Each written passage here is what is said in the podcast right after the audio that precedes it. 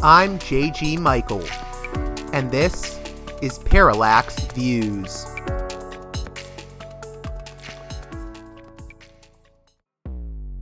Hello, this is Mike Swanson. In a few moments, you're going to listen to another segment of Parallax Views. But before you do that, let me tell you about my new book, Why the Vietnam War. It's a sequel to my previous book called The War State, which has lots of positive reviews and Amazon's been out for years. But this one is a more detailed case study of how the American empire, national security state operate using Vietnam. And I believe it shows also how things work today, how policy is actually made and why. So grab the book on Amazon.com, Why the Vietnam War. Hey there, Parallax Views listeners. It has been a rather long week, a difficult week. We have seen the invasion of Ukraine, and I think I can only speak for myself, but I'm not a fan of war, so this development is rather heartbreaking, and my heart goes out to all those in Ukraine right now, as well as those standing in solidarity to oppose war in the U.S., Russia, and the Ukraine. With that being said, I have an episode for you today that'll be focusing on a different subject, namely Israel-Palestine. We're going to be speaking later on in the program with one of the most prominent female leaders of the Palestinian struggle, Dr. Hanan Ashrawi, who served for a number of years in the executive committee of the Palestinian Liberation Organization. She provides a rather important perspective on the Palestinian struggle as someone who has been involved in politics, policy, and peace processes over the years. But before we get to that, we're going to be speaking with returning guest Grant F. Smith of the Institute for Research Middle East Policy about the upcoming Israel LobbyCon, the Transcending the Israel Lobby at Home and Abroad conference next week on March 3rd. It'll feature such speakers as the aforementioned Dr. Ashrawi, the Israeli journalist Gideon Levy, Pink Floyd's Roger Waters, and many others. We'll be talking about all those speakers and what the conference is all about with Grant F. Smith in the following segment. But first, a word from one of our sponsors, namely Joseph Matheny, the transmedia storyteller who helped pioneer alternate reality games. He has a new audio drama out called Zen, X-E-N, the Zen of the Other. And let me tell you, it is quite the mind-bender, but I think you'll be able to tell that for yourself listening to this promo.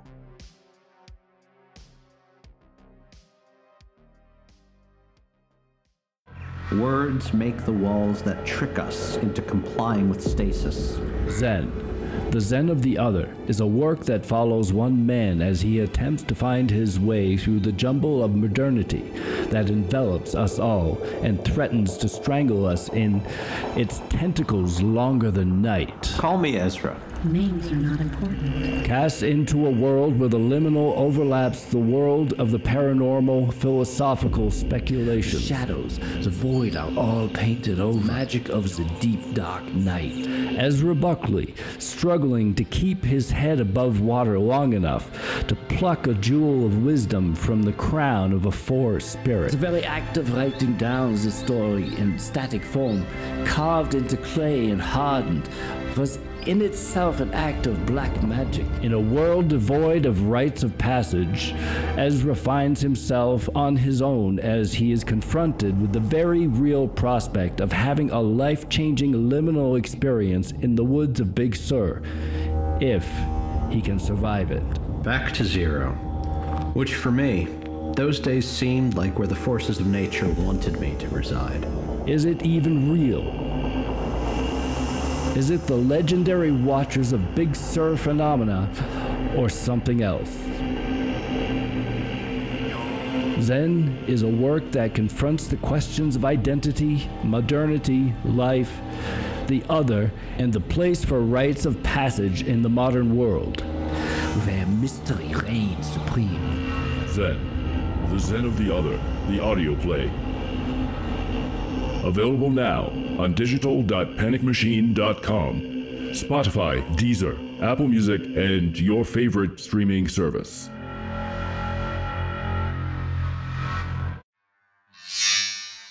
Welcome back to Parallax Views. One of the guests I really love having on, Grant F. Smith of the Institute for Research Middle East Policy. How are you doing? Hey, JG, doing well. Thanks for having me on. So, Grant, you have a conference coming up. It's a collaboration between the Washington Report on Middle East Affairs and the Institute for Research Middle East Policy. It's the Israel LobbyCon, not to be confused with the annual Israel Lobbies Conference, although I think they're not having one this year. We can get into that. But this conference is about transcending the Israel lobby at home and abroad. And maybe you could tell us a little bit more about it. Sure. And yeah, to your point, they're not having their event, which usually takes place just a couple of days after ours. Instead, they've flown leaders of the House over to Israel to confer privately over there. So, but this conference was always designed to provide an alternative point of view about what U.S. Middle East policy, in particular on Israel and Palestine, should be right before their conference. So, by getting in there into a good spot, which is the National Press Club, since 2015, we've been able to really get an incredible slate of speakers to pitch better alternatives than what the Israel lobby is pitching. Yeah, you've had some great guests in the past, including retired Colonel Lawrence Wilkerson, a great friend of this show, and also Zaha Hassan, whose work I actually found through the Israel LobbyCon, and she's doing some incredible work on, the human rights centric approach to Israel and Palestine. But who's going to be at the con this year?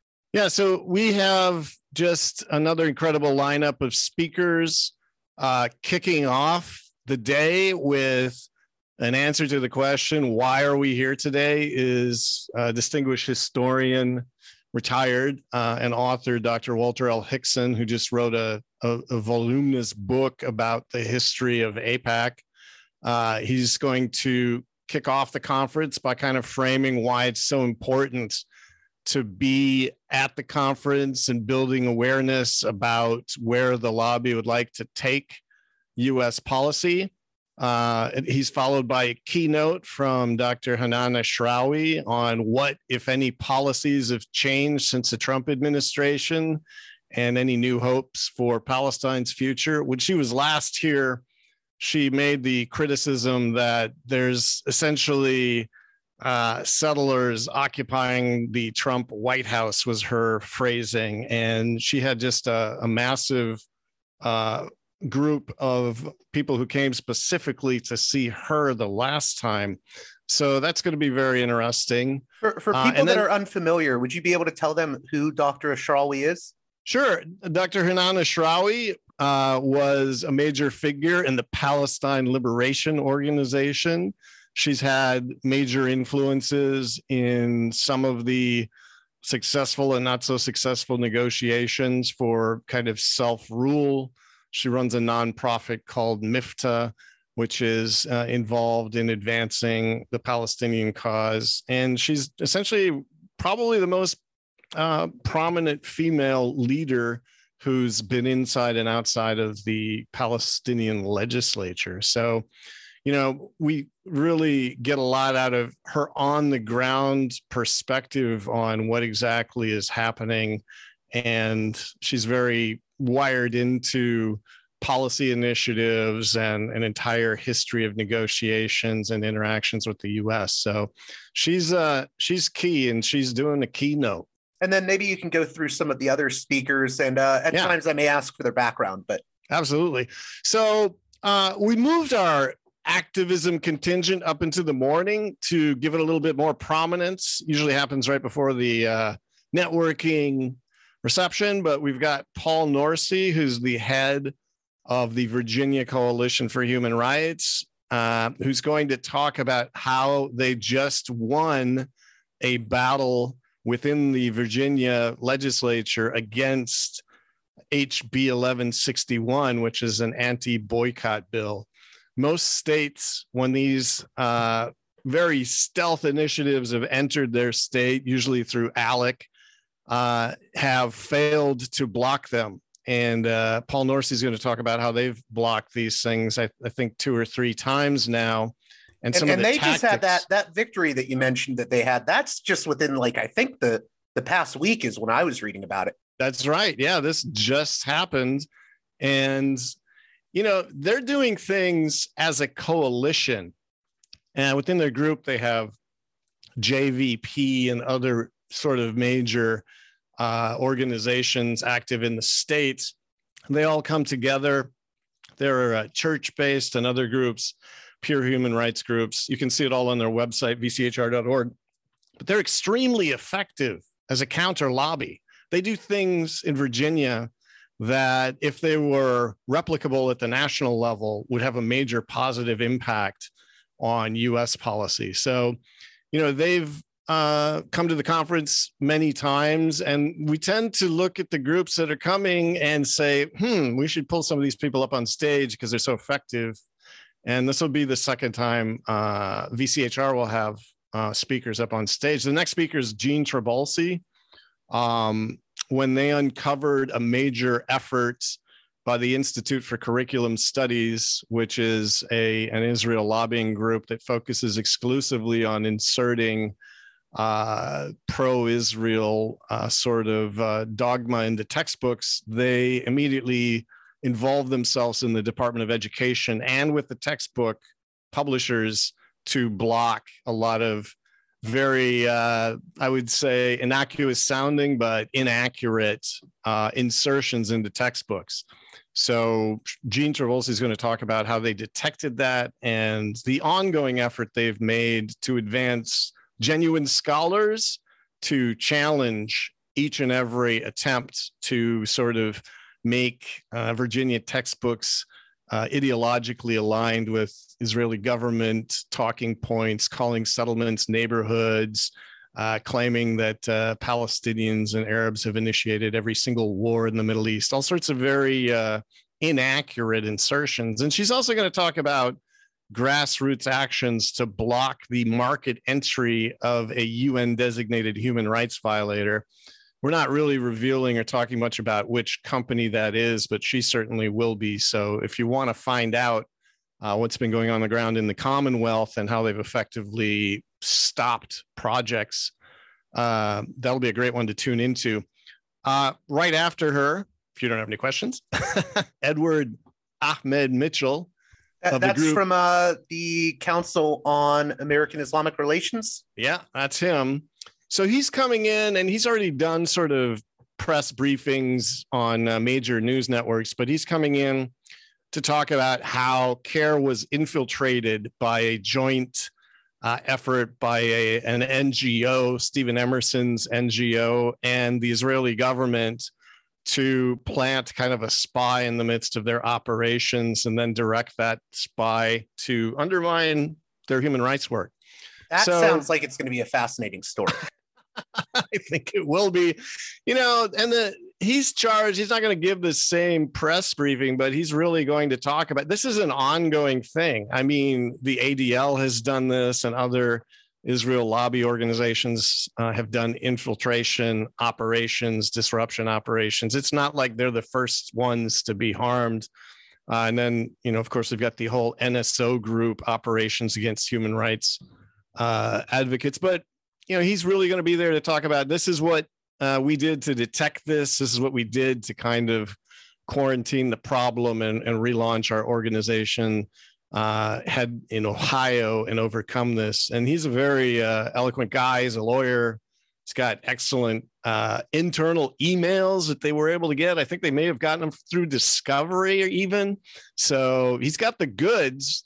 And he's a very inspiring, high energy speaker. So we're really looking forward to his presentation, you know, and then, hey, it's followed by a delicious box lunch full of veggie wraps, halal and kosher chicken wraps and beverage of your choice. So the lunch is awesome, and people get to wander around and check out our co-organizer bookstore, which is transplanted from Adams Morgan into the Press Club at the Holman Lounge, which is a beautiful facility where they'll have author signings and sales of books and merchandise during lunch. So really great to have Middle East books and more, bringing in everything they've got.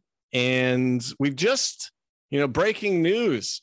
We just got word that Mondo Weiss is also going to have a table and a bunch of information on their excellent reporting on the developments in the region. They've done some fantastic tracking of the media, the absence in the New York Times of any mention of the apartheid allegations coming out, of the human rights organizations. Now a third one, Amnesty International, has published a major report. And so it's always great to have Mondo Weiss. They've been awesome speakers. They've been, helping us spread the word about the events. So they'll actually be at the conference. Right after lunch, Don Wagner is going to talk about the influence of Christian Zionism and what he's detected as kind of growing backlash inside American evangelical churches against what's been a pretty rigid top-down support for pro-Israel policies. It's not that the Christian Zionist lobby does much policy formulation or even has much money moving on Capitol Hill. They don't, but obviously they can be effective blocks at the voting booth. People like Mike Pence and the former Secretary of State have vast followings within these groups, but there is growing backlash. So Don Wagner is going to talk a little bit about that. And Don Wagner is a reverend himself. Yes, he is. So he's an insider. He's not some outside critic. He's been within these circles for many years. And we've had speakers at previous conferences talk about some of these things as well. It's something we keep an eye on and like to hear what's going on as a portion of our deliverable to talk about the lobby. So then the keynote at 2 p.m. is Gideon Levy. That's going to be fire, as the kids would say. I know Gideon Levy is one of the, I would say he's one of the most heroic journalists we have. His coverage of Gaza over the years has been incredible. And, the documentary about him that Al Jazeera did, I think it was called Against the Grain. I've shown that to people, and it has changed their mind on Israel and Palestine and what's going on in Gaza. It is that's going to be a barn burner of a keynote.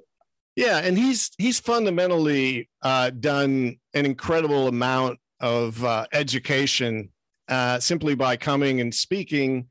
He had a presentation, the first one he did, which I think was in 2015, that was immediately translated into Arabic and posted on, major Facebook sites and all sorts of other social media, hundreds and hundreds of thousands of views. And people were like, who the heck is this guy? How can he be speaking so frankly about what's going on in his country? And, getting to know him a little bit, he is absolutely committed to foundational principles of human rights and, really doesn't take any prisoners when he's discussing what's going on inside. He's writing for Haaretz. He's just written a major article about the apartheid allegations. So I expect we're going to hear a little bit about that. And then, he makes himself available and really likes talking to the conference attendees. So he doesn't just run away after dropping some knowledge on the conference. So we're really looking forward to welcoming him back. Someone who's never shown up at the conference before is John Kiriakou, who was first a CIA analyst and then a CIA case officer with all sorts of deep experience in the Middle East. And in his interviews and books, he's always dropped hints about, hey, there's some major negative influences affecting the U.S. national security state. disproportionate and widespread influence, whether it's, you know, within the U.S. and worry about espionage operations or things that can't be said or done, even though a lot of case officers and State Department employees understand the Palestinian narrative as well as the Israeli, but we're going to be asking them a lot of pointed questions about whether any of that can actually affect policy or not, or whether there's still an essential ideological lockdown. So John Kiriakou is a really dynamic speaker. He's got a couple of great books about going to prison, kind of the only one who did for it was over the torture program. And information he gave about that. He refused to engage in the torture program himself or be trained in it. And then he kind of got a bogus charge against him for revealing a CIA asset that led to him doing a few months in prison. So, you know, you would think that there would have been other higher ups who would have taken some consequences for the torture program. But of course, no, just him. I was going to say real quick, I think that conversation or that speech by John Kiriakou is going to be really interesting because I think there's a lot of overlap with someone like Colonel Lawrence Wilkerson, who also talks about the way that the U.S.-Israel relationship has affected the sort of national security state here. Yeah, exactly. And that's, you know, he's like I said, he's not the first CIA person we've managed to contact and bring in who's had that view. The majority, though, who want to preserve their careers won't speak openly about it. So it's always a win to get kind of a national security state person who's free to talk, come in. And you're right, Larry Wilkerson, pretty much the same, not holding back anything at this point. So we love it when he comes. Radhika Sanath is going to come in from Palestine Legal. She has been involved as a lawyer in successful legal strategies more on a nationwide basis against some of the anti-free speech, First Amendment boycott acts, defending clients who have been charged with violating those and then nearly always winning because they are a violation of free speech. So she's going to give another more broad perspective on that whole issue from the standpoint of Palestine Legal. And we've had Palestine Legal people talking at virtually every conference. They're really good, really effective in kind of outlining the broader, phenomenon of these anti-boycott legislation initiative. And then finally, to wrap up the whole conference, we're going to have esteemed professor from the Media Education Center, Sut Jolly, come in and talk about whether American news organizations are getting better or worse in the quality, balance, and accuracy of their Middle East reporting. He did this phenomenal documentary called Occupation of the American Minds. And he's not only going to show and comment on the basis of a few of those clips about the central aspects of sort of pro-Israel messaging that has been crafted for the U.S. market by various Israel lobbying organizations in conjunction with the Israeli government to respond to things that they're doing. But he's got some new stuff as well that he's going to be rolling out that nobody has ever seen before. So such a tremendous speaker as you might expect. And we're looking forward. I know you had him on. Looking forward to seeing him. And then on the same stage, same panel, same time is going to be Roger Waters of Pink Floyd fame, who narrated the Occupation of the American Mind when they produced that documentary. And he's going to talk more about the impact of artist boycotts that are really trying to get Israel to change its ways and how he's been educating his fans. Now, Roger, of course, has been involved in all sorts of human rights activity, whether it's in Latin America, kind of going up against Chevron and the environmental destruction they've done. So it's not, he's involved in a lot more than Israel-Palestine, but we're asking him to focus, since he seems to have, you know, kind of a lead role in that arena, ask him to focus on that. And then finally, we'll have our huge networking opportunity where everyone who came to the conference is able to really talk to the speakers and each other from, you know, around 5:30 to 7 p.m. We might have some footage on the Zoom from that. Probably not too much, though, since the conference will be wrapping up. But very exciting day. We've just, like I said before we came on, we're just releasing the program. You can find it at IsraelLobbyCon.org/P program. And that should be in the menu pretty soon. But we wanted, of course, a J.G. Michael exclusive. So there you go. Well, I thank you for that. And before we go, I guess for me, what stands out about this year's conference is you're covering some issues that have even wider ramifications than just for Israel and Palestine. I mean, you know, we're getting to this point where this issue affects human rights. It has an effect on, you know, the values of democracy and whether we believe in those or not.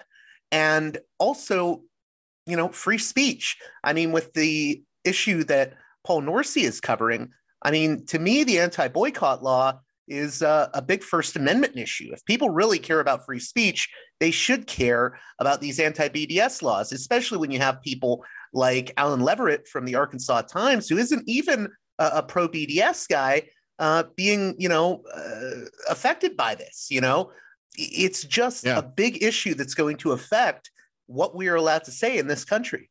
Yeah, absolutely. Leverett's, you know, he really represents sort of the disinterested but victimized American who has been swept into all of this.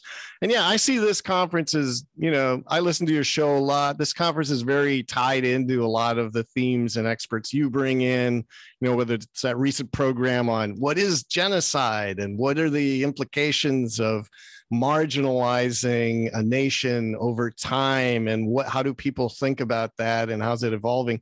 So very much in sync with the broader issues. And yeah, we do try to talk about it. I think Gideon Levy said it best when a speaker, or I forget, maybe it was an attendee, said, "Hey, you know, Gideon, I really think that we have to admit that this is going against our Jewish values as concerned about human rights." And he said, I have to disagree. I think this is not so much about Jewish values. This is about human rights. We got to, you know, sort of de-center these sort of internal arguments and just realize what it is. And I think his last article was called something like, "If this isn't apartheid, what is?" I mean, he's just he's not taking a shy position about this fundamental commitment to universal human rights. That's what he said. So he's a great guy. I had the pleasure of interviewing him and asking questions, and you know, we you know, just love it when he's able to come, which is, you know, hasn't been possible for the past couple of years. So we're really looking forward to that. Real quick, too, I just wanted to say, you know, I think we are at a turning point, maybe. And I like the title of this year's conference, Transcending the Israel Lobby at Home and Abroad, because it does seem like we're at a turning point now. I think with the latest developments when it comes to Israel-Palestine, I've seen a lot of younger people who are not being quiet. You know, they're speaking out. I think that a lot of people were very defensive of Emily Wilder, the AP journalist who was, I would say, in my view, unfairly fired from AP due to her work with Jewish Voice for Peace while she was in university. I think a lot of things are changing. And I mean, the Amnesty International report, along with other reports, including the B'Tselem report on human rights abuses by Israel, I think we're at a turning point. I think things are changing a great deal. And actually, Saad Jali said that on my last show. He thinks that we're in a different place than we were maybe 10 years ago. And I wanted to get your thoughts on that. Yeah, no, I think it's true. I think, you know, I don't like to use words like tipping point and all of that, but there is a certain point where there's sudden and rapid change. And, you know, people who have lived a few more decades can say, yeah, tipping point, the fall of the Soviet Union, tipping point, the realization that there was going to be an anti-colonial movement that sweeps through developing countries, tipping point that Americans are going to realize with a lot more accuracy that their government is engaged in some pretty nefarious activities overseas, and get over the shining city and manifest destiny propaganda they've been beamed with. And I think it has a lot to do with people like Sut, a lot to do with genuine rock stars like Roger Waters, who admittedly, well, maybe he's not admitting it, but he's definitely sacrificing some upside commercial potential for staying on this issue. And I would even include people like John Mearsheimer and Stephen Walt, who, you know, even though they're sort of conservative realists in terms of their worldviews, understand this issue and have, you know, they've basically not been able to be inside of various administrations for their views. They're eminently qualified, but they're never going to be allowed to actually have any policy impact within government, and certainly include a lot of other people who have spoken at our conference. But you know, I think their sacrifices are definitely coming to a place where we'll recognize that it was worth it and that people have made a shift. And also, I just wanted to add, with regards to these sort of anti-boycott laws, the anti-BDS or boycott, divestment, sanctions laws, I think in my experience, when I have laid out what these anti-boycott laws entail, the can of worms they open, the Pandora's box they open for free speech in this country, you know, I have yet to meet a person who is very supportive of these anti-boycott laws. Now, I'm not talking about the politicians. I'm talking about, you know, everyday Americans that I speak to that aren't necessarily that invested in politics. When you really lay it out for them, they get it, you know, and they don't like these anti-boycott laws. And I think right. When you explain a lot of these other issues to them, you know, they grasp it. Yeah, it's legislation that really has to pass in the dark of night. And it, again, the Virginia people have shown that the moment you do explain it to people or organize, you know, groups that meet with their legislators to say, this is why we oppose this, it's pretty easy to get them to agree. And, you know, there have been attempts to pass these sorts of things nationwide that even the committee chairman allowed it to be killed in committee because they just saw through it. And I, again, attribute a lot of the experts that have gone up and testified, like from JVP, they got a professor to talk about why in a committee, why it was not a good thing for free speech. So the problem is, you know, it's almost we get wound up in responding to all of these terrible legislative ideas, and it winds up that that's all you do when there's so much more proactive work that has to be done, not merely these defensive actions after something's been introduced. So, you know, are there any examples of more proactive work that you can give? You know, shutting down these police exchanges. You've probably had on people from Deadly Exchange, where you don't allow your police to go train on alleged anti-terrorist countermeasures in Israel when all they're getting is really sort of a settler colonial police state training manual on how to repress civilian populations during protests. You say, no, we're not going to allow that. But then proactive to me is, okay, an Israeli company that is active in the Golan Heights and West Bank, extracting resources and pushing out the communities around them, we're going to make sure that they don't get any business in this state. We're going to use every measure on the books to make sure they never get permitted.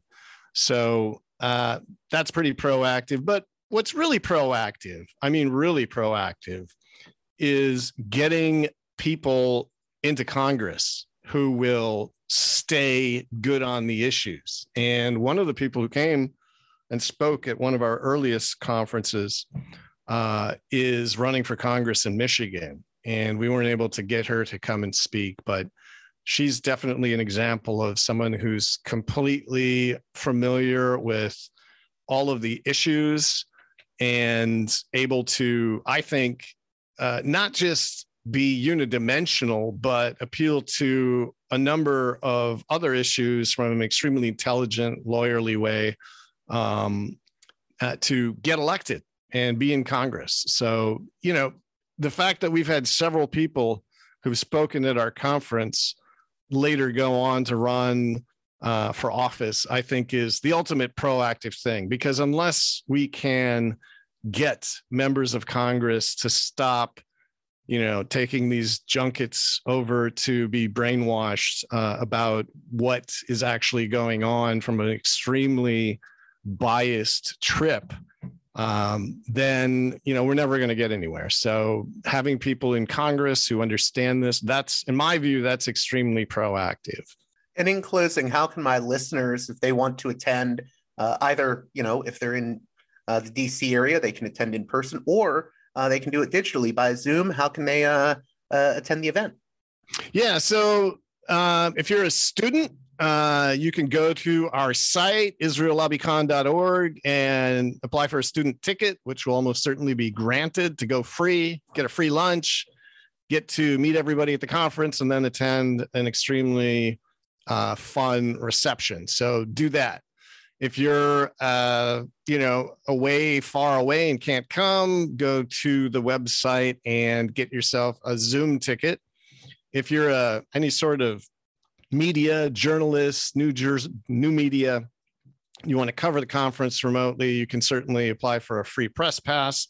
Or if you're coming, apply for a free press pass, and we'll give you a badge and you're good to go. So go to the website, israellobbycon.org. All those options, all those links are there. And hope to see you next week. And thank you again, Grant F. Smith, for coming on Parallax Views. Hey, thank you, JG.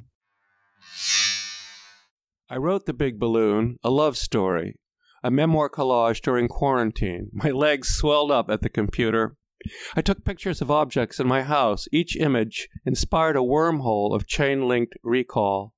It's funny, disturbing, and scary honest. The chapters are just rooms in my house. Ryan Walsh, author of Astral Reeks, A Secret History of 1968, said this: Berlin populates his writing with memories that will break your heart and wisdom tossed off as one-liners. Walk through his house, flip on the lights room by room, see what he has left there for you and all of us. All of my bands, Orchestra Luna through the Nickel and Dime Band, find a place here. But there's a deeper cut into my non-musical queer life and those I've loved. Friends, family, portraits, and weird observations. Part Andy Rooney, part David Sedaris, part Proust, a stretch. You can read about it on my website, berlinrick.com. You can buy this beast of a book on Amazon, Bookshop, Barnes, and Noble. Thank you.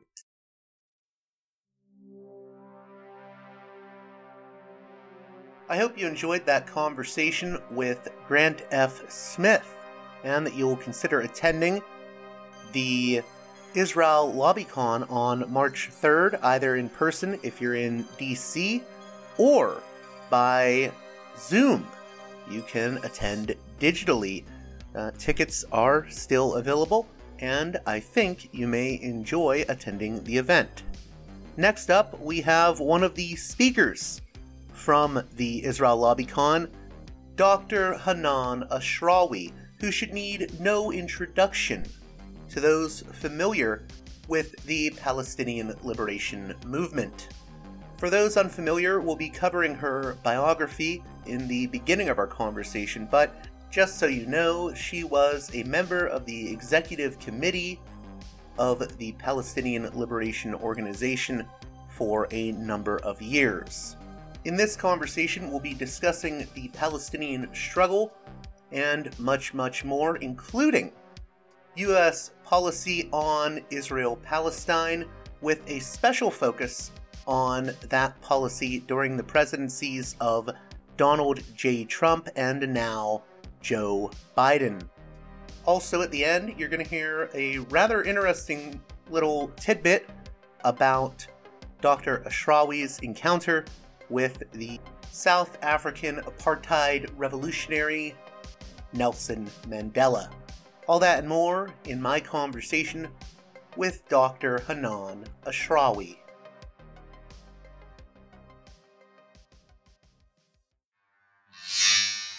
Welcome to Parallax Views, a guest that I'm very happy to have on the show. We'll be speaking at the Israel LobbyCon next week. Hanan Ashrawi, Dr. Hanan Ashrawi, how are you doing today? I'm fine, pressed for time, but doing well, thank you.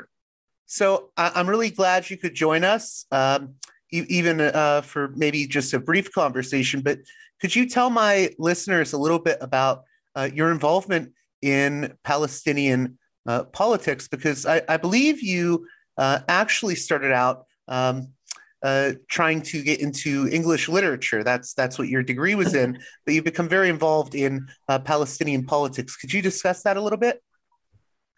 Well, everything we do as Palestinians is political by definition. And so even when I was a student, when I was in school, my father was involved. They were in Tiberias when 1948 Nakba took place. And so they had to leave and they came back to Ramallah and so on. So since before I was born, the Palestinian question was a defining factor of our lives. And when I went to university, actually school and so on, but in university, I joined the General Union of Palestine Students, which was the beginning of my activism. And I was elected as a delegate to the 1969 conference, and I proceeded from there in student activism. Official politics is quite different from being an activist or working within civil society as I do always, or accepting office or running for office, which I did. So I had several incarnations, if you will, but within the same context of working for the Palestinian cause, working for justice, freedom, a just peace. And I ran for office twice in the Legislative Council, and then I became Minister of Higher Education and Research, and ultimately a member of the PLO Executive Committee, which is our highest political body. So I've moved through many different things, but I maintained also my academic connections and credentials. I was Dean of the Faculty of Arts at Bir Zayt University, and I'm now on the board of the university.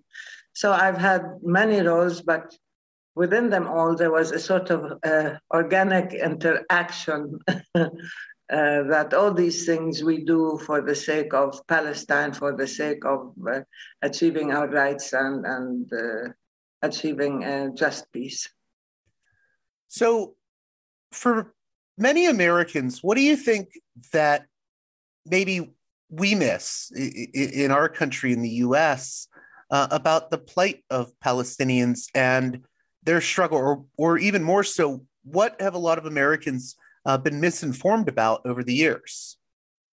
Exactly. I think misinformation or disinformation has been the name of the game, so to speak, because for a long time we were absent. We were either dehumanized or we were kept away from the public discourse and public perceptions, or whatever perceptions there were generated by Israel and the pro-Israel lobby, dehumanizing, labeling the Palestinians, and at the same time using negative stereotypes and presenting the issue as though Israel was the victim and the Palestinian people were the aggressor. And the whole fact of dating back to 1948 of the grave injustice done to the Palestinians when the state of Israel was created on more than half of Palestine, and the expulsion of more than half of the Palestinian people, and the series of massacres and so on. All these facts of history were missing. It's as though, we emerged in response to Israel, not the fact that we are a people who have been living in Palestine all these years, all these decades and generations and centuries, and that we were dispossessed and displaced and expelled and exiled or oppressed and living under occupation.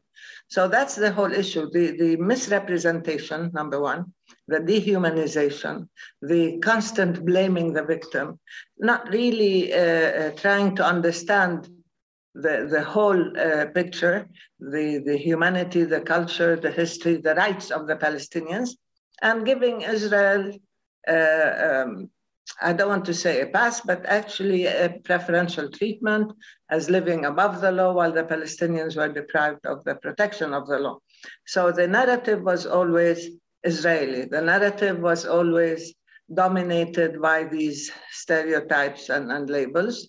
And it was quite misleading. And it was very difficult for us to enter the arena, the domain of public presentation, to present ourselves directly, to make people understand our humanity, let alone our narrative and our history. And now it's happening. Now you are beginning to see that there is an understanding, there is more awareness, there is access to information and knowledge. And with knowledge, you have responsibility.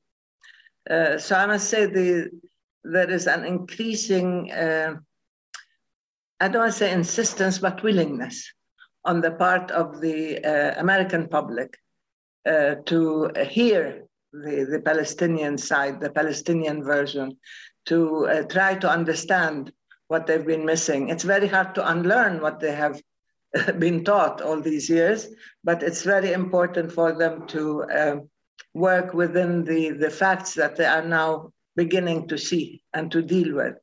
And particularly when we have forged relations with the rights community, with the minorities, with people who understand that justice for all means, justice for one means justice for all, and that the Palestinians have to be understood and have to be listened to. And the emerging solidarity movement is just extremely encouraging. Within academic circles, universities, among, as I said, minorities and other groups, within different movements for rights and for justice, including Black Lives Matter, and including the women's movement and LGBTQ and so on. So there is this identification, and we have become part of the conversation. We are no longer the other, the alien, the labeled. You're either the terrorist or the refugee, so you're not human in many ways. And that is something that the American public is beginning to be aware of. Yeah, I wanted to say in that regard, it's really heartening to see the sort of change in public opinion over just, the past decade. I mean, I remember when I was growing up, you had these horrible, just toxic propaganda outlets like Memory that were out there. And it seems like the propaganda matrix is really starting to break down. People are starting to see the Palestinian side of things. Why do you think that is? Well, because Israel relied on mainstream media, and mainstream media had their own agenda. And of course, they were dominated by pro-Israeli lobbies or pro-Israeli groups and so on. And in many ways, the Israel lobby set the agenda. And Israel had a very well-oiled and well-financed machine to disseminate its own version and its own distortions of the Palestinian reality. So that filled the airspace and the airwaves and the public space. Now with social media and with direct access to information and with witness programs and people who are beginning to see for themselves, at least, or to hear from direct witnesses and so on, that everything they've been taught has been entirely misleading.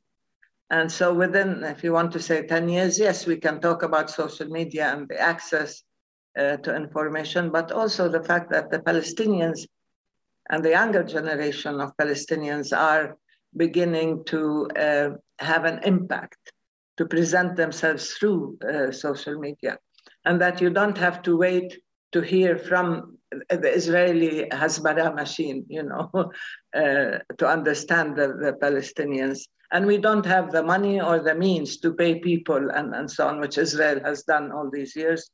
What we have is I'd say, hundreds of volunteers, of people who want to address the American and the global public directly, and who take their smartphones and take films. And when they are being beaten or their house is demolished, they take a film with their smartphone and disseminate it, and it goes on YouTube or others, or Twitter and so on. So people see it and people understand, well, what's happening? Something is wrong. That the mainstream media have always presented the Israeli version, and you rarely saw a Palestinian home demolished or Palestinians being killed on the spot and extrajudicial executions, or how the settlements are, you know, stealing the land and so on.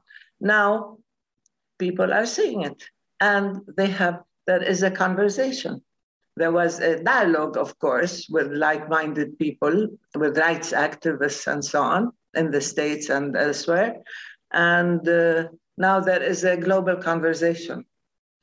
And Palestine has become part of this rights conversation and the global rule of law. And the fact that you have to look at people within the equality spectrum rather than within the prism of Israel and what's good for Israel and so on. And the dismissive attitude, if not the distortions and the dehumanism, the dismissive attitude as though we had no existence prior to Israel. The negation of our very identity and history and culture and rights, these things now are being challenged, not just questioned. And part of it is social media, part of it is increased awareness, education, connection. People feel that they need to know, that they cannot be misled so often. Yeah. An interesting development that I've seen is even within the Jewish community, there are people saying, you know, I think that the two-state solution isn't viable anymore. I see a lot of people pushing for a one-state solution. What do you think has led to, you know, I would say the seeming death of the two-state solution? Look, the two-state solution was not our ideal solution, but it was a solution, a very painful compromise that we made and accepted to recognize Israel on 78% of historical Palestine, because we wanted to have our own state. I mean, we wanted to live in freedom and dignity and sovereignty on our own land. And this was the PLO agenda for a long time. But even that was unacceptable to Israel, because the plan for Israel was to superimpose Greater Israel on all of historical Palestine and turn the Palestinians into population centers, sort of isolated and besieged, while Israel expands and annexes their lands and so on. In 1969, actually, 68, 69, the Palestinians proposed the one-state solution.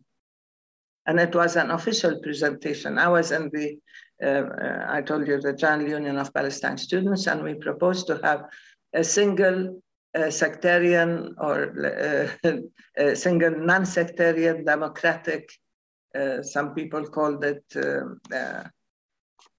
well, it's non-sectarian inclusive state, democratic state, where people of all faiths can live together in peace and so on. And of course, and equality. That was rejected entirely by the Zionist movement, because they wanted an exclusively Jewish state. Now, there were, of course, Palestinian Jews, and they were a minority then, but they were, and many of them remained actively involved with the Palestinian cause, but most of them were taken up with the Zionist agenda. Now, the non-Zionist movement or the movement for one state among the Jews is mainly outside Palestine. There are very few within historical Palestine, within Israel, 48 Israel, but it's mainly outside. And you have organizations like Jewish Voice for Peace and so on, who are doing a tremendous job in speaking out. and then talking about the fact that you cannot have an exclusivist and exclusionary state exclusively for Jews, where they say they're the only ones who can have the right to self-determination, while the indigenous people have no rights whatsoever. That somehow doesn't work. And of course, now you have all this literature, all these studies made, starting with, we have to acknowledge Yesh Din and B'Tselem and Human Rights Watch and all the way up to Amnesty International, saying that what has been created is an apartheid system, because you have two systems within one state that has coercively imposed on all of Palestine a system of racism and discrimination, where you have two peoples, one enjoying full rights and the other being deprived of all rights. So this kind of conclusion also had an impact. So people said, since Israel has created this state already, in which it has held captive the indigenous people, the Palestinians, and it is stealing their rights, it's stealing their lands and their resources, then the thing to ask for is to struggle, to have a joint struggle for equal rights. Now, that is the basis of the one-state solution. The thing is, I believe right now that neither one state nor two states is available as a solution. What we have to do is launch a joint struggle among like-minded people of conscience within Israel, Palestine, and all over the world for equal rights. For rights, freedom, dignity, and self-determination. This is the title of our struggle now, and we'll discuss the nature of the political system and structure when we get our rights. And I think there's been, developments that, are hopeful. I just read that, there's been a freeze on the eviction of a Palestinian family in Sheikh Jarrah. So I'm hoping that we're having an impact where, this won't be tolerated anymore. I hope so. I mean, this is one incident, because there are hundreds of families who are being threatened in Jerusalem, in Sheikh Jarrah, in Silwan, in Isawiyyah, in Jabal Mukabbir. All these areas around Jerusalem are being ethnically cleansed in order to carry out what we call a demographic engineering plan, to bring in more Jews within the city and evict, or I don't even say evict, they are kicked out, they are ethnically cleansed from their own homes in specific areas that are well studied. It's not just by chance, and it's not just a real estate problem. It's a real demographic engineering, and it's a transformation of the character and demography of Jerusalem itself. So I would say that, while you have one exception in which the eviction or the ethnic cleansing was suspended, it doesn't mean it was negated or turned down. And it is one case, the exception among hundreds of cases in Jerusalem, while daily you have homes being demolished. In Silwan, you already have many homes being demolished and people being kicked out of their homes. In the old city, you already have houses and buildings being taken over by settlers and their original owners kicked out. So this is ongoing. Sheikh Jarrah is visible because we've had, as you alluded to, I think that there was tremendous solidarity with Sheikh Jarrah. People heard of Sheikh Jarrah.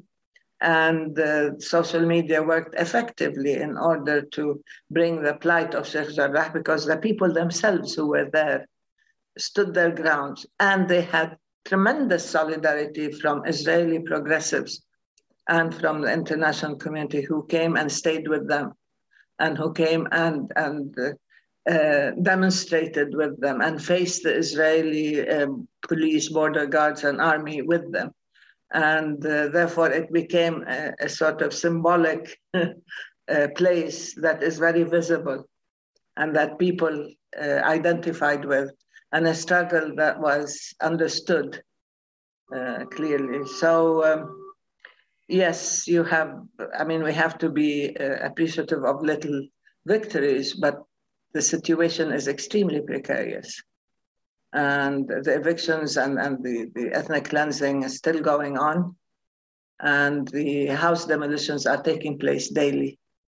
And the transformation of the character of Jerusalem is taking place constantly and daily. Well, even, you know, what has really always horrified me are, and you've probably come across people like this, but these sort of voices that I would say represent the farthest right of Israel, the sort of Kahanist factions, that it's almost like they want to see an erasure of Palestinian identity, where they'll say, there are no Palestinians, there are only Arabs. And it's so horrifying to hear people pushing that line. Absolutely. This is the line that was used with the early Zionist movement when they said that this was a land without a people for a people without a land. This was a land inhabited by people for centuries and centuries. We go back, I go back to the oldest Christian tradition in the world. I mean, how can you sort of deny my very existence, you know? And the Palestinian culture and continuity in Palestine is documented. It is well known. You don't need to invent it. But this was part of the propaganda, part of the misleading discourse that of course, there are no Palestinians, or Palestinians came from other Arab countries, or they came because Israel created a state that was prosperous or whatever. This is ridiculous. I mean, this was part of the misleading propaganda and the erasure of a whole people and a whole nation.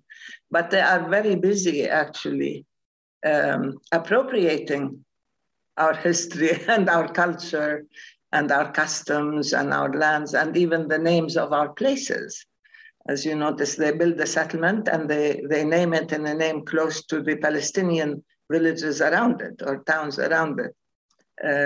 They take our names, they appropriated our food. When you hear people talk about Israeli hummus or Israeli tabbouleh or you know, now even Israeli frika or whatever, that they're doing this as a way of inventing a culture and taking over a culture of the people who already existed. Even the cross-stitch, you saw how during the Miss Universe contest, they gave them Palestinian embroidered dresses, costumes with cross-stitch. And they made them roll vine leaves, which is part of our Palestinian traditional foods and so on. So there, you know, in front of the whole world, they were stealing our clothes and our food and appropriating it and telling the world it's ours. But this reminds me, I always quote Ilan Pappe because he was among the earliest who wrote about this. And his book, The Ethnic Cleansing of Palestine, must be read over and over again because he really predicted what is happening and he knew. He described it as the displacement-replacement paradigm. You displace a whole people with their history, with their culture, with their identity, and physically, geographically, you remove them and you replace them with another people. And not only you replace them with another people, but you take over their culture and their names and so on. It's very, very interesting. And I think this is what's been happening systematically. And that's why Palestinians are very possessive about not just our very existence, which is being attacked and denied, but all elements of our identity and our history and our culture. So before we close out, the keynote that you'll be giving at the Israel LobbyCon will be about the policies towards Palestine under Trump and now under Biden. Could you speak just maybe briefly about, you know, what Biden or what Trump tried to do when it came to Palestine? I think he was trying to grind the resistance into submission, and he was unsuccessful in that. Is that the case? And has there been any changes under the Biden administration? That's supposedly the title of my presentation. So I don't want to preempt it, but let me say very clearly that there is a sort of standard American policy of direct identification with Israel. Israel is our special ally, our strategic ally, Judeo-Christian tradition, you know, all these slogans that we've heard for years and years. And of course, the US presents Israel with a cover to act with full impunity. It protects it from any kind of accountability anywhere. So it's very generous. I mean, the $3.8 billion a year that it gives to Israel is just a small portion of what Israel gets in terms of preferential treatment and tax-free funding and so on from the US. So that we know. And we've been having probably an ongoing dialogue with the American, with successive American administrations, trying to show them how this is counterproductive. And they should know, we don't need to tell them, but the fact is that if you believe in human rights, you believe in equal rights, and you don't punish the Palestinians. But anyway, when Trump took over, he took over on this tradition. He built on something, but he also took it to the extreme. He added the dimension of populism, of white supremacy, of ideology. He brought into play the I don't want to say the Christian evangelicals, the extreme fundamentalist right, as through Pence, with the extreme Jewish fundamentalists like David Friedman and Jason Greenblatt and so on, with the extreme Zionists like Jared Kushner. And instead of there becoming an influence on decision-making in the States, they became decision-makers. And they took decisions that violated international law, international humanitarian law, American interests, and so on. They negated everything that had to do with Palestinian rights, beginning with the fact that they said there is no occupation. They introduced the language of ideology. Friedman himself kept saying, this is a Jewish land and the Jews have the right to build, and as if land has a religion. Anyway, that the occupation is not illegal, or there is no occupation. Settlements are not illegal.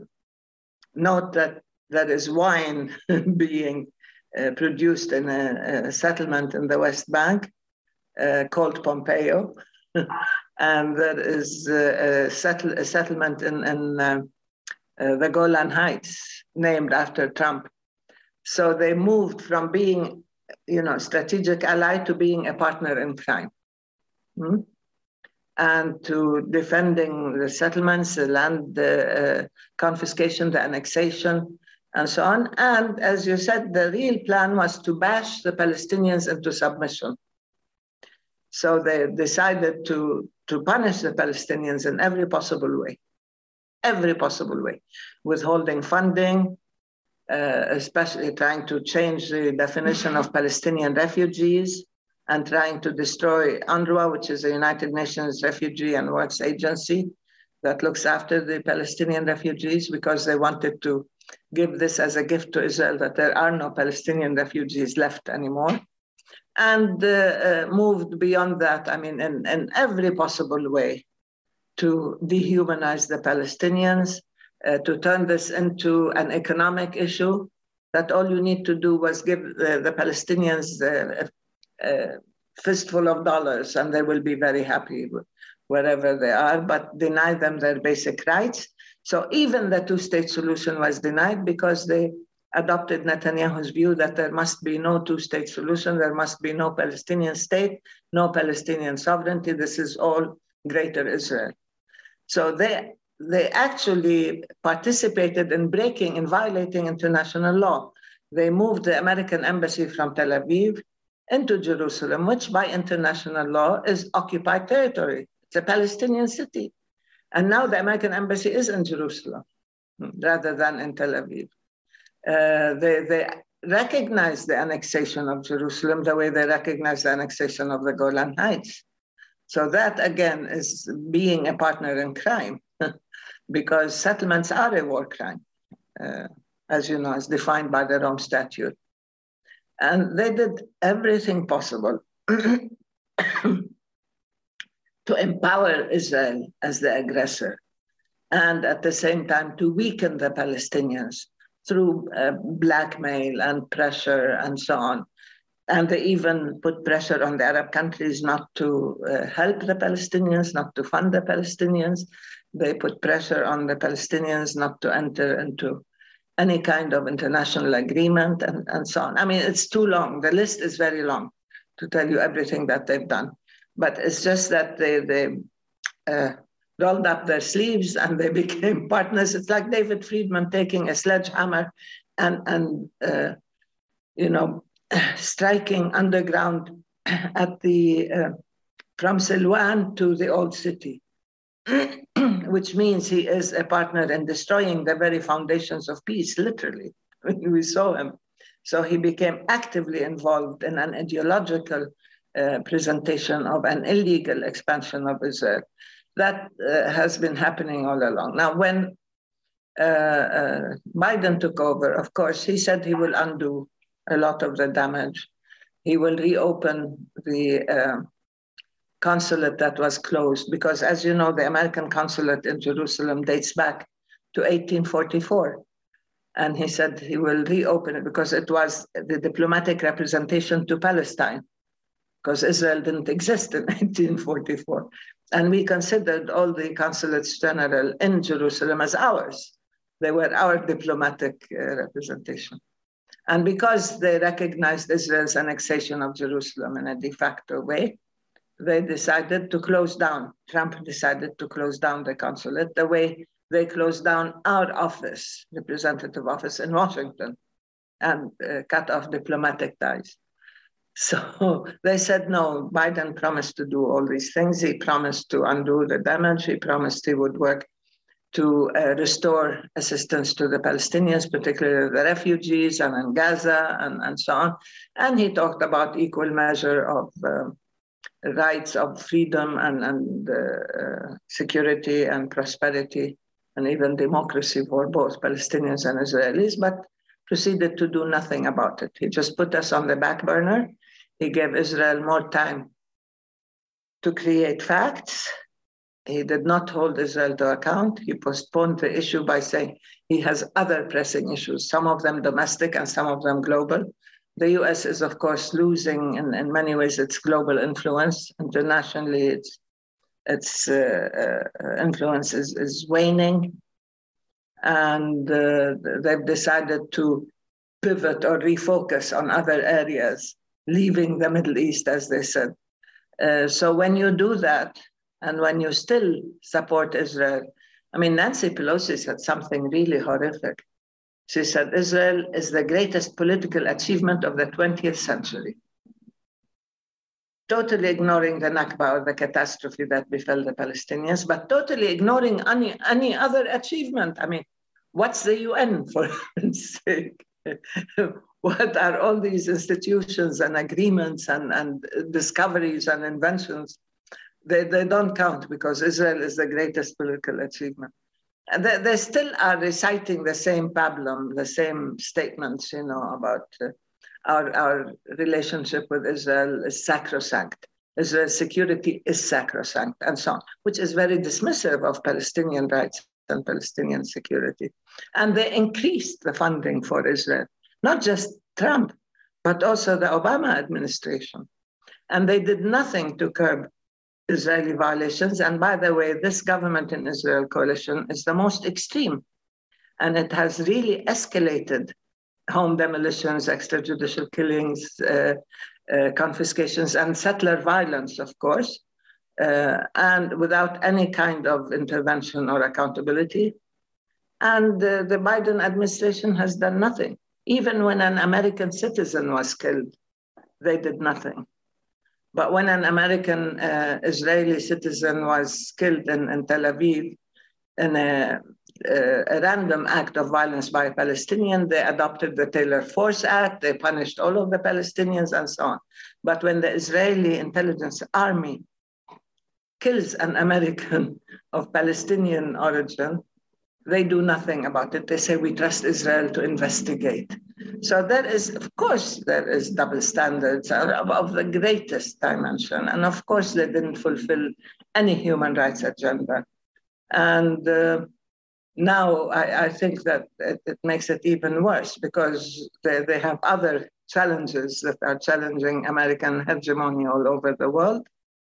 And they are busy now trying to reposition Israel again the way Trump did, as a major force, a major power in the region, as a military power, an economic power, an intelligence power, a political power. And they are pushing, so, I mean, Trump either blackmailed or bribed Arab regimes, primarily despotic regimes, to make peace with Israel, where there was no war, of course. And now the American ambassador has even invited the representatives, the ambassadors of these countries to meet in Israel with them to see how they can enhance this relationship and how they can persuade other Arab countries to normalize with Israel, which to us is normalizing with the occupation and with a grave injustice. Real quick, because I want to end on a positive note here. I know a lot of people will listen to everything you've just said and will think, you know, it sounds like so dreary, like what hope is there?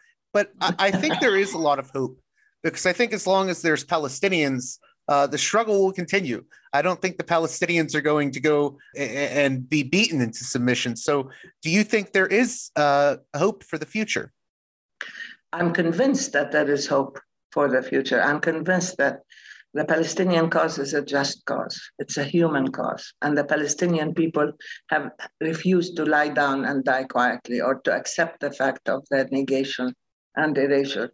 We have been persistent and we have been extremely resilient, but what gives us more hope is the fact that we have allies. Now that there are, while governments exhibit cowardice, and lack of will, political will to stand up to Israel and with Palestine, that there are people who are challenging this policy. And there are people who are standing up and speaking out and making the Palestinian issue and the Palestinian cause heard and felt. And as I said, making it part of the global conversation and the rights movement. I remember in the old days when it was Mandela, when he came out of jail, I remember in the students' days, the ANC used to tell us, don't forget us when you have your state. And then when Mandela came out of jail, he invited me to see him. And I said, now you don't forget us. Now that you are free, we need to be free. So it's people like that. It's people of principle. Mandela, Desmond Tutu, others, Angela Davis, people who have you have many in the States, you have movements in the States and in Europe who have taken a position of courage and who understand that we all stand together for, it's not just a political imperative, it's a moral imperative, it's a human imperative, it's a question of justice. And so you may hide the truth for a while, you may distort reality for a while, but ultimately knowledge is responsibility. And people who share these values and this vision will stand up and speak out and will challenge decision makers. And this is happening, actually. So I feel that the future holds a lot of promise. And the younger generation in Palestine exhibited, because people, who was it? I think Ben Gurion, who said the old will die and the young will forget. So he was dismissive of the Palestinians. But if you look at any Palestinian anywhere in the world, he or she holds on to their identity, their humanity, and their rights. And that gives us hope, whether we are in the West Bank, Jerusalem, Gaza, or in 48 Palestine, or in the refugee camps in the Arab world, or in the States and in Europe, expats and exiles. We all share the same vision, the same commitment.